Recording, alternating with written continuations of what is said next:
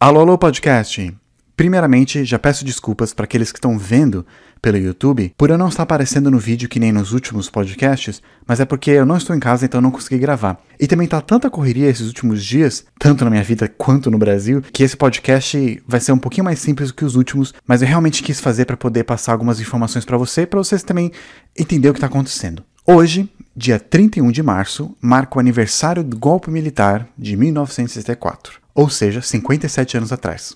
Algumas pessoas não gostam de chamar de golpe e chamam de revolução, porque eles acreditam que foi uma revolução necessária para defender o Brasil de uma ameaça comunista que para alguns ia acontecer, para outros não tanto. Então é um debate disso. Lembrando que naquela época a gente estava no meio da Guerra Fria, né, o conflito entre os Estados Unidos e a União Soviética, e eles brigavam constantemente por aliados. Teve a Guerra da Coreia, teve a Guerra do Vietnã, a Revolução de Cuba, a Guerra Civil da Angola. Tudo isso são sintomas dessa briga internacional, dessa Guerra Fria que não era tão fria. E aqui, para a gente entender um contexto um pouquinho, tinha o Jânio Quadros, que foi eleito né, democraticamente presidente, mas muitas pessoas não gostavam dele, o pessoal lá também, os políticos não gostavam, fez, faziam pressão para ele sair, ele acabou saindo, pensando que eles iam pedir para ele de volta, mas não pediram. Enfim, ele saiu e o vice dele ia assumir, que é o João Goulart. E aí muitas pessoas já começaram a ficar, opa, não tô gostando disso. Porque apesar do Jânio, ou Jango, como era chamado, ele ser mais moderado, o Goulart era conhecido por não ser amiguinho do pessoal de Cuba, amiguinho da China, etc.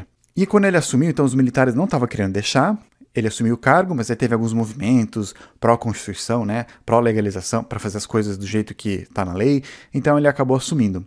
Mas o governo dele não durou muito, como a gente sabe, e depois de algum tempo, quando ele, principalmente quando ele começou a querer implementar algumas coisas que diziam que eram eminentemente é, ações mais de esquerda, como por exemplo, ele queria implementar um tipo de reforma agrária, queria estatizar algumas empresas, etc. Aí os militares reagiram, tiraram ele do poder, né?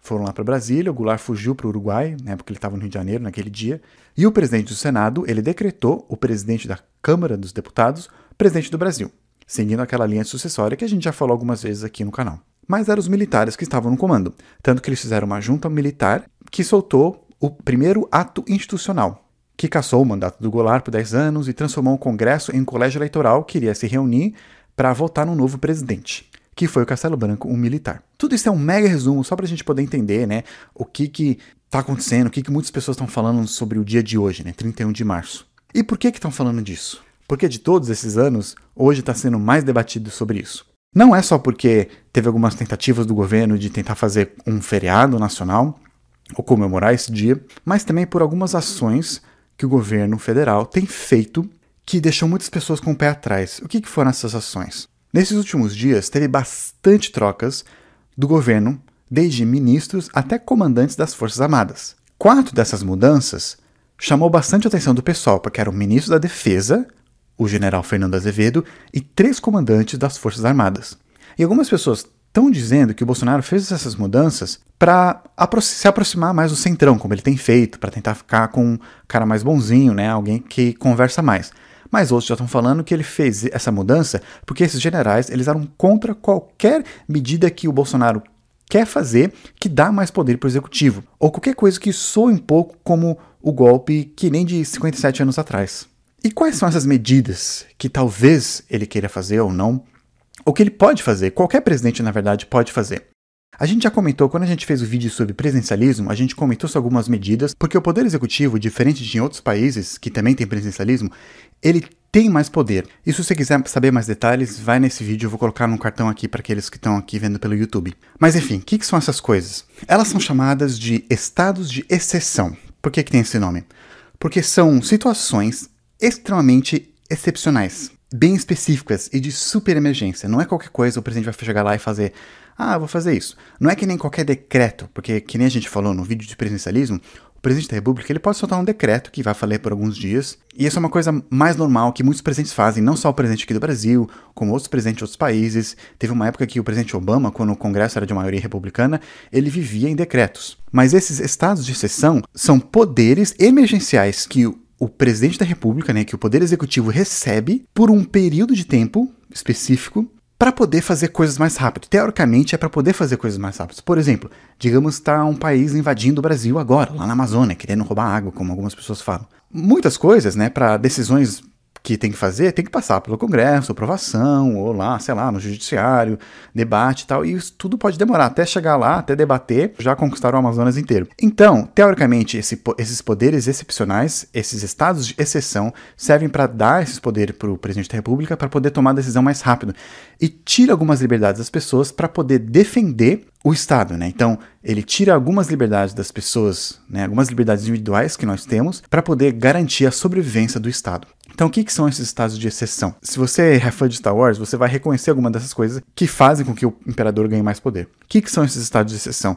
Tem alguns, e eu vou falar de três maiores: estado de defesa, estado de sítio e intervenção federal. Todos esses três decretos eles estão super previstos na Constituição. E eu vou deixar o link também para aqueles que estão vendo no YouTube. Podem clicar se vocês quiserem saber mais detalhes, porque eu vou dar uma resumida para a gente poder entender o que, que é por cima, né? De acordo com a Constituição, o primeiro, estado de defesa, ele acontece, ele tem duas situações que o presidente pode fazer esse decreto.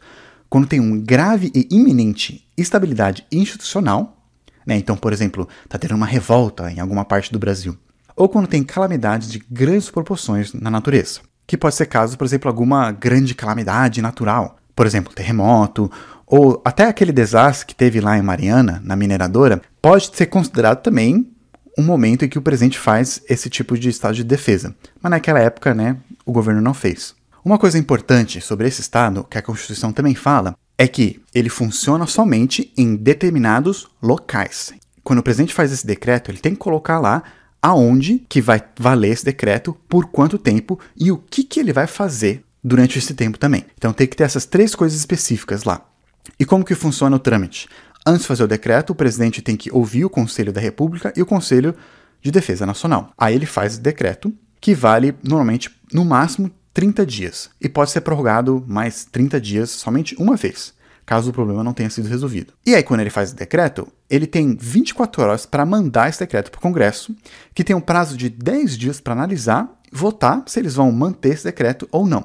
E é importante falar que durante essas 24 horas que ele decreta isso e que ele envia para o Congresso, e esses 10 dias que eles debatem lá, o decreto ele já está valendo. E como eu mencionei já, quando esse decreto está valendo, o executivo ele tem alguns poderes a mais que em teoria servem para fazer coisas mais rápidas. Algumas dessas coisas são restringir o direito de reunião das pessoas, restringir correspondência e ocupar temporariamente qualquer bem e serviço público que ele quiser, depois respondendo por danos caso tiver.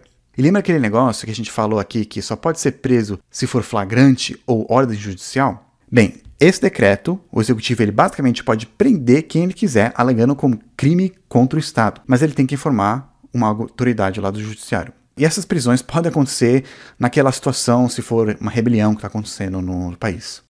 Agora, o que é o estado de sítio? Ele tem três circunstâncias que pode acontecer. Um é uma comoção grave de repercussão nacional. O outro são fatos que comprovem a ineficácia da medida tomada durante o estado de defesa, ou seja, ele fez aquele estado de defesa, não está funcionando, não deu certo, né? Não foi suficiente, tem uma falha, então ele pode decretar o estado de sítio para tentar corrigir. E outro, ele pode declarar isso se o país estiver em guerra ou, ou tem alguma agressão armada estrangeira. Então tem algumas situações diferentes. E por ter situações diferentes, ele também tem um trâmite diferente e também tem poderes diferentes. Uma coisa diferente do outro é que ele vale para todo o território do Brasil, ele não precisa especificar qual é o local. Outra coisa importante é que, como ele é mais sério, o Congresso ele tem que aprovar antes do decreto começar a valer. Então não é ele põe o decreto e depois o Congresso debate lá e aprova. E para o Congresso passar isso, tem que ter voto da maioria tanto no Senado quanto na Câmara. E eu esqueci de falar que isso também vale para o estado de defesa. Outra grande diferença do estado de sítio e de defesa é que o estado de sítio ele também tem esse prazo de 30 dias, mas ele pode ser prorrogado quantas vezes o executivo quiser. Diferente do outro, que só pode ter prorrogado uma vez. Isso se for naqueles dois primeiros casos, né? Se ele decretou isso porque não está dando certo o estado de defesa, ou se ele decretou isso porque está tendo uma grave comoção de repercussão nacional. Mas, se for se ele fez decreto por causa de guerra, então ele vale durante todo o período de guerra. E com esse decreto valendo, né, aprovado pelo Congresso, além dele tirar a liberdade de reunião, que nem o outro, restringir também as comunicações, que nem o outro, ele tem alguns outros poderes a mais. Em estado de sítio, ele pode obrigar as pessoas a permanecerem em um local determinado, ele pode deter algum edifício, ele pode fazer busca e apreensão em domicílios, ele pode fazer intervenções em empresas de serviços públicos, também ele pode fazer requisição de bens. Todas essas coisas são poderes emergenciais para teoricamente, ele poder para acabar com aquela ameaça.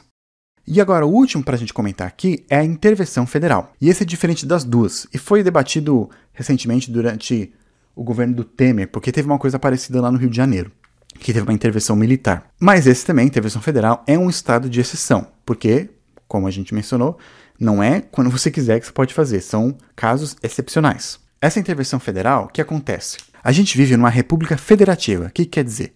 Que cada estado ele tem sua autonomia, assim como a União, né, que é o governo federal, também tem sua autonomia, teoricamente. Então, cada estado pode fazer suas leis, assim também como cada município pode fazer suas próprias leis. Cada um tem suas câmaras, cada um tem o seu poder executivo, tem o seu poder judiciário, enfim.